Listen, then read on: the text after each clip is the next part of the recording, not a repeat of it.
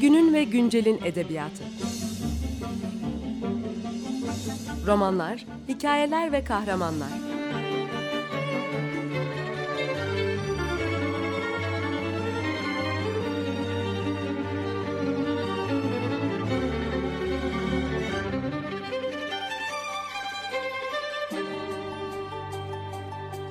Hazırlayan ve sunan Seval Şahin.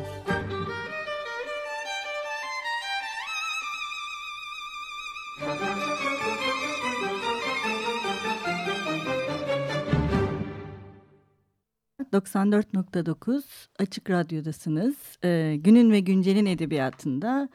...bugün İnan Çetin ve edebiyatını konuşacağız.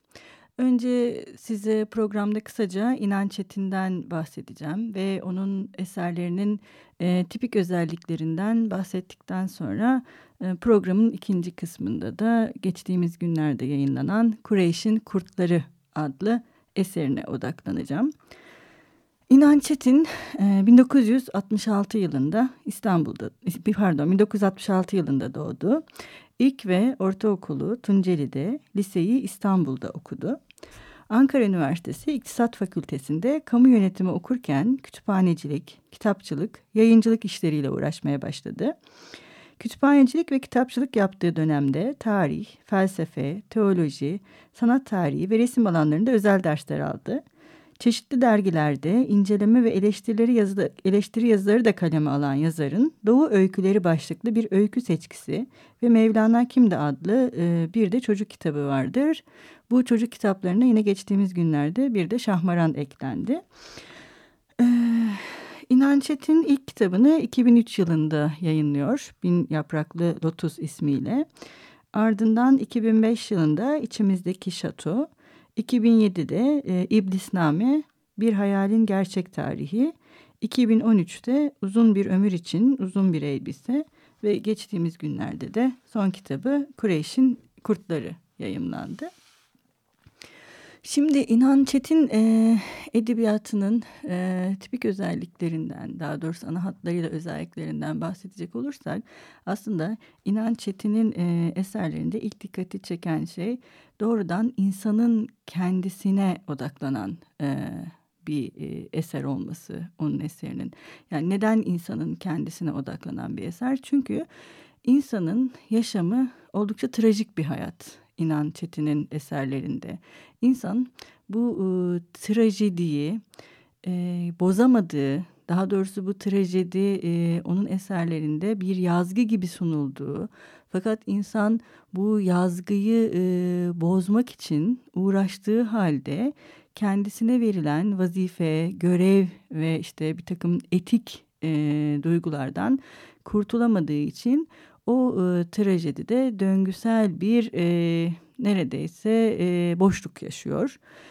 Ve bu trajik insan bence işte e, İnan Çetin'in eserlerinde bu trajediyi alt etmeyi başarabilmek için e, kendine e, en e, kendisine en e, güzel malzeme hatta ilaç olarak sanatı buluyor. Ve e, bu e, sanat da işte onun eserlerinde müzik hatta e, programın ikinci kısmında bahsedeceğim. Kureyş'in kurtlarında e, nakışlar, e, desenler işleyen, kilimlere desenler işleyen bir kadın e, kendi içlerindeki boşluğu e, doldurmaya çalışırken bu döngüselliği aynı zamanda sanatsal bir şeye de e, çevirmeye çalışıyorlar. Diğer taraftan bu e, trajedi yani insanın bu trajedisinin en temel e, sorunu İnanç Çetin'de ölüm. Öyle ki İnanç Çetin'in edebiyatında e, insanlar, e, karakterler ölüme hep çok yakınlar ya da sürekli ölmüş birisiyle meşguller. Ölüm e, ve ölenlere dair kalanlar karakterlerin hayatları üzerine her zaman bir iz düşümü gibi e, karakterleri bir iz düşümü gibi takip ediyorlar.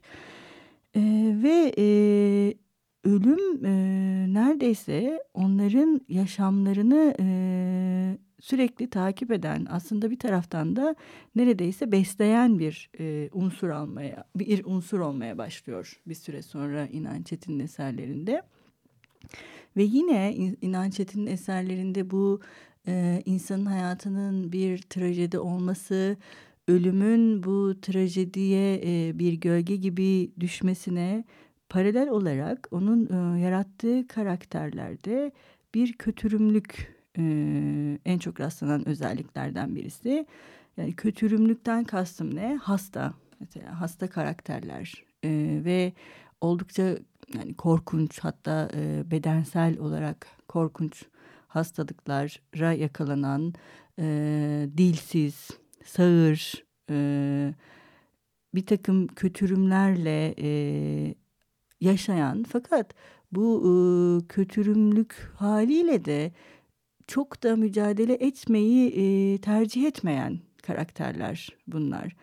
Ve neden bu e, kötürümlük haliyle mücadele etmeyi tercih etmiyorlar diye düşündüm ben. Çünkü gerçekten baktığınızda bu onları e, rahatsız eden bir şey değil. Fakat onların bu kötürümlüğü onlara bakan, kurgu içerisinde yer alan diğer e, karakterleri rahatsız eden bir unsur. Ve e, bu da İnan Çetin'in eserlerinde özellikle e, bu trajedi ve e, ölümle birlikte e, kötülük e, denilen e, işte insanlığın en temel kavramlarından birisinin ortaya çıkmasıyla bağlantılı bence. Çünkü yine İnan Çetin'in eserlerine baktığımızda e, kötülüğün kendisinin neredeyse bir e, başrol oyuncusu gibi e, bütün e, kurgulara e, sızdığını görüyoruz. Çünkü e, örneğin kötürüm olan insan kendi kötürümlüğüyle mücadele edemezken karşısında aslında onu sevdiğini e, söyleyen ve onunla bütün bir hayatı e, geçirmekten bahseden insanın hiç de ki bunun en tipik örneklerinden birisi uzun bir ömür için uzun bir elbise aslında gerektiğinde ondan kurtulmak için e, elinden gelen her şeyi yapabileceğini de bize gösteriyor. Benzer bir şey İblisname'de de var. Yani bir anne kendi çocuğundan kurtulmayı bile kendi hayatını rahatça e, yaşamak için tercih edebilir hale geliyor. Ve bu trajediyle e, e, kötürümlüğün ve e, kötülüğün bu kadar e, birleşmesi aslında özellikle içimizdeki şatoda e, en tipik özelliğini gösteren bu karakterlerin konuşmalarına rağmen ve aslında bir şeyler anlatmak istemelerine rağmen e, onların sessizliklerine, suskunluklarına hatta çoğu zaman da dilsizliklerine sebep e, veriyor. Ve e, bu dilsizlik aslında anlatılamayanın e, bir e, travma şeklinde ortaya çıkmasından dolayı bence e, kötürüm olan şeyi yaratıyor. Çünkü bu insanların e, bize anlatamadıkları ve e, sözcüklere, kelimelere dökemedikleri ve e, kendi hayatlarını gerçekten trajik boyuta e, taşıyan e, bir yaşamları da var. Fakat e, bu yaşamları anlatmak söz konusu olduğunda karakterler sessiz kalıyorlar ve e, bu sessizliği e, bu sessizlik içinde yeni bir strateji geliştiriyorlar. Ve bu strateji aslında İnan Çetin'in edebiyatında çok e, görülen bir şey. E, hikayeler, hikaye içinde hikayeler anlatmak. Yani hikayenin e, bize e, başka başka hikayeleri doğurarak neredeyse bir e, sağaltım, neredeyse kendi kendine onarma, iyileştirme e, gibi bir fonksiyonu karakterlere e, yüklemesine e, sebep oluyor. İnan Çetin'in eserlerinde ve bu da e, zaman zaman boşluklara sebep olabiliyor. E, örneğin İblisname'de yani buna dair e, oldukça boşluklar var. E, ve yakın tarihin siyasi e, acılarını, trajedilerini, eserlerinde yansıttığı için bu kötücül ve kötümser durum e, sessizlikle ortaya çıktığında aslında travmatik bir şeye de sebep oluyor e, İnan Çetin'in eserlerinde. E, şimdi bugün e, genel olarak ana hatlarıyla İnan Çetin'in eserlerinden bahsettikten sonra e, programın ikinci bölümünde Kureyş'in kurtlarına odaklanacağım. Ben biliyorsunuz eğer e, kitabın içinde bir müzik varsa bunu e, çalıyorum programın ikinci kısmına geçmeden önce. Ama eğer bir müzik yoksa e, doğrudan yazarın kendisine sormayı tercih ediyorum. E, ve bu program içinde İnan Çetin'in kendisine sordum. O da e, bana Fazıl Say'dan Kara Toprağı önerdi. E, şimdi Fazıl Say'ı dinliyoruz.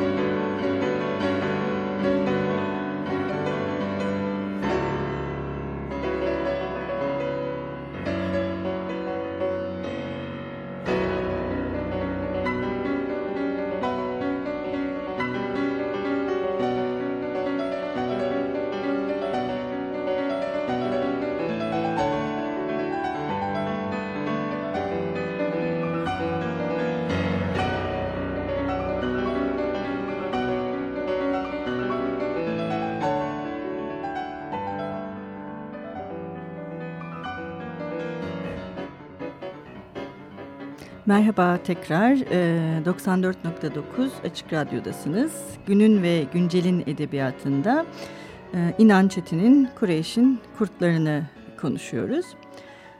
Kureyş'in kurtları altı hikayeden oluşan bir kitap ve kitaba adını veren Kureyş'in Kurtları kitabın ilk hikayesi ve de en uzun hikayesi. Bu e, hikayede e, ilk göze çarpan şey öncelikle birden çok anlatıcıyla karşı karşıyayız. Burada dede, torun, e, kesedar, komşu ve hatta anne yarım bir annenin yarım bir hikayesi var.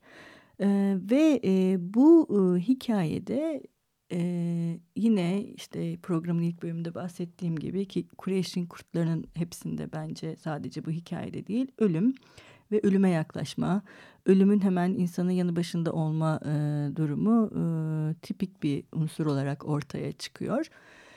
Ve e, dedenin e, ölen bir arkadaşına ziyaretin arkasından e, duyduğu bir hikayeyi anlatması ve öldükten sonra e, yedi gün gömülmeden e, bir e, aslında adının e, Horoz Tepesi ama asıl adının me, me, e, Melekler Tepesi olan bir e, yerde yedi gün boyunca gömülmeden bırakılmasını ve eğer Kureyş'in kurtları kendisini alırsa e, ruhunun bir nevi sağaltıma uğrayacağını anlatan bir hikaye ve e, dede öldükten sonra da torun e, bu mirası yerine getiriyor. Fakat e, burada biz e, dedeyle ilgili de bir sürü şey öğreniyoruz. Çünkü dedenin bütün insanlar tarafından sevilen, saygı duyulan birisi olmasından bahsedilirken diğer taraftan da aslında bir komşu bize dedenin bir cinayet işlediğini anlatıyor ve bu cinayetin sebebini de hikayenin sonuna kadar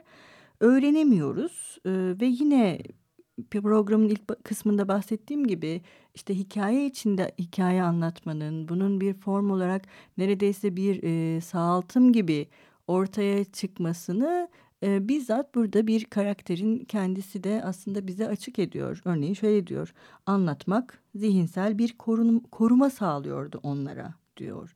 Yani sanki dil tutulmuş da e, bu tutulan dili açmanın yolu hikayeler içinde hikayeler anlatmak gibi geliyor açıkçası bana bu formda. Yani sanki bir taraftan bize şey diyor gibi yazar. inandıklarımız, gördüklerimiz, hatırladıklarımız. Hani bunların hepsi aynı şeyler mi? Belki de değil. Bunlar üzerine düşünmek bizi düşünmeye çağırıyor aslında. E, ikinci öykü hikaye kıyamet örtüsü. Bu da yine ölmüş bir eşi hatırlama, sürekli hatırlayan, e, konuşmayan ve yine neredeyse dili tutulmuş bir kadının e, kilimlere işlediği desenlerde kendini açık ediyor ve hatıralarını kilimlerde yaşatmaya devam ediyor ve bu sürekli bir döngüsellik olarak onun e, kilimlere desen halinde yansıyor. Ve e, ipler neredeyse e, sürekli desen haline gelirken bir döngüsellikle birlikte kadının içinde bulunduğu travmayı da onarıyor. E, ejderha yine e, korkunç bir hastalık geçiren e, ve bundan dolayı fiziksel görünümü de e, oldukça kötü olan e, bir kadınla e, bir erkeğin gittikleri bir yerde ismi Ülgen olan e, yaşlı bir adam ve onun karısına dair e, anlattıkları ve bir e, yine hikaye içerisinde bir hikaye ejderhaya e, ejderha hikayesinin anlatılmasıyla oluşan bir e, anlatı ve burada da yine e, birçok mitolojik göndermeler yapılıyor. Zaten Anadolu coğrafyası e, İnan Çetin'in eserlerinde işlemekten çok hoşlandığı ve oldukça iyi de işlediği e, bir coğrafya. Burada da yine ölüme yaklaşmış bir kadın, sonuçta hasta bir kadın. Tıpkı uzun sür, uzun bir ömür için uzun bir elbisede olduğu gibi ve yine e, ölmüş bir ölmüş karısını hatırlayan ve onu yaşatmaya çalışan yaşlanmış ve ölüme yakın bir adam var hikayede. Dördüncü hikaye Iris. Bu da e, Timur adlı yurt dışında e, ki bir yani kendi ülkesinden ayrılıp yurt dışına gitmiş birinin çalıştığı yerde birdenbire intihar eden bir kadının ölümü ve onun mezarlığında ikiz kardeşiyle karşılaşması ve onun üzerine düşünceleriyle yine ölüm ve e, bir kadın etrafında dönen bir m, hikaye. Talihli Kuşlar Hanı keza yine öyle. Aslında ölmüş bir adamın e, başka bir zaman diliminde onun ağıtını e, yakan ve onun acısını yaşatan kadınla yeniden karşılaşması ve artık geç kalınmasına dair bir anlatı. Tahtacı resmi kendi hayatını bir hikayeye dönüştürmeye çalışan ve bunun için mektup bırakan e, birinin anlatısı ve her seferinde bu anlatıcıların her biri ölüme yakınlar ve e, yaşama dair bir iz e, bırakmaya çalışıyorlar ve diğer taraftan e, özellikle bu son hikaye tahtacı resmi hikayesi diğer hikayelerden oldukça hızlı akması ki Iris'le biraz benzerlik gösteriyor. Iris ve tahtacı resmi böyle e, daha mesafeli bir dil kullanması e, onun, bu iki öyküyü daha çarpıcı kılıyor bence. Bir de e, tutku yani kadınlar ve hastalık söz konusu olduğunda bu travmatik atmosferi yaratabilmek için e, böyle bir e, tutku önemli hale geliyor ki bu da yine hikayelerde var. Bugün ben e, yine son olarak e, programı bitirirken sözü e, yazarına e, veriyorum ve sizleri İnan Çetin'le baş başa bırakıyorum. Hoşçakalın, görüşmek üzere. O yaz yine yayladaydık. Ama dedemsiz yaylanın tadı tuzu kaçmıştı. Annem ilk gün yılanların bize dokunmaması ve evimizden uzak durması için şu duayı okumuştu. Yılan yılan nurlu yılan, küme ağaçlar aşkına, küme bulutlar aşkına. Biz evimizi yüklenip getirdik, sen evini yüklen git. Bunu yaylanın başındaki dağın öte düzlüklerinde yaşayanlardan öğrenmişti. Avu içenler diyorlardı onlara. Dedeme her şeyin efendisi lakabını da bu avu içenlerin yaşlarından biri takmıştı. Annem çoğu zaman iğnelemek için her şeyi bilen adam derdi dedeme. Yalnız iğnelemek için değil, övmek için de. Bunu söylerken dedemin her daim geleceği gördüğünü, gökyüzünde yazılı çizgilerin doğruluğunu bazen avuçlarda, bazen de hiç anlamadığımız şekillerde okuduğunu kastederdi ki, dedemi iğnelemesi de, onu övmesi de bu sebeptendi. Derken bir gün hep merak ettiğim avu içenlerden o yaşlı adam yayladaki evimize misafir geldi. Dedemin de orada bulunmasını istiyordu. Dedemi kasabadan alıp at sırtında yayla getirmek görevi bana verilmişti. Gidip getirecektim ama dedemi at üstünde düşününce tuhaf bir durum her şeyin efendisinin birden değişeceğini, at üstünde güve çıkacağını kuruyordum ki atın ön ayakları şaha kalkıp yerden kesiliyor, sonra at da dedem de yakut rengine girip gökte kayboluyorlardı. Bunları yolda anlattığımda dedem kulaklarını dikti. Yakut mu dedin torunum? Evet dede. İkiniz de yakut rengine girip gökte kayboluyordunuz. Yakut demek ha? Dedemin böyle anlarda dalgınlaştığını, sesinin düştüğünü, duygusallaştığını hissettiğimde üzülüyordum. Onu zayıf görmekten korkuyordum. Tedirginleşiyordum. Oysa asıl tedirgin olan dedemdi. Çağlar boyu sürüp giden bir arayış hikayesini anlatırcasına birden susmuştu. Getirememişti sonunu. Hayatında bir kere olsun hiç bir işi yarıda bırakmamış bir adamdı ama o an bir ses duymuş da suskunlaşmıştı. Düğümlenmişti boğazı. Sonra gerçekten bir ses, gürültü duymuş olacak, başını çevirip sağa sola, sonra göğe baktı. Göksü kasılı atının yularını çekti. De, avu içen, niye benim orada bulunmamı istiyormuş torunum dedi. Dönemecin ardında binlerce kıvrımla dökülen, fokurtayıp çağıldayan, ağlayan şelale vardı. Onun önünden geçiyorduk. Bilmiyorum dede dedim. Onun uzun suskunluklarının zevki bana da bulaşmıştı herhalde. Yayla evine gelene kadar bir daha konuşmadık. Eve geldiğimizde ağır ağır attan inişine yardım ettim. Bastonunu aldı, yavaşça kapıya yöneldi. Tıpkı bastonu gibi dimdik yürüyordu. Kendine güvenle dolup taşan bu dik yürüyüşüne rağmen çevresinde bulunan arı kovanlarına, merteklere asılmış bal kabaklarına, gölgedeki tuluğa, şarıl şarıl akan çeşmeye, güneşte kurutulmaya bırakılmış yaban armuduna ve ağaçta ötüp duran serçeye, kısacası her şey öyle bakıyordu ki onları son kez görüyormuş gibi. Öte yandan buraya her gelişinde yaptığı gibi adeta unuttuğu bir dilden aklında kalan son sözcükler dökülüyordu dudaklarından. Dalıp gitmiştim ona bakarken. Kulaklarım ise keskin. Biraz düşünceli, fısıldayan bir sesle insanın en iyi tanıdığı şey zihninin tohumdan yeşerendir torunum dediğini duyuyordum. Gerçi kimi zaman ayaklarının altında toprak, başının üstünde gök yokmuş gibi konuşabiliyordu. Günün ve güncelin edebiyatı. Romanlar, hikayeler ve kahramanlar.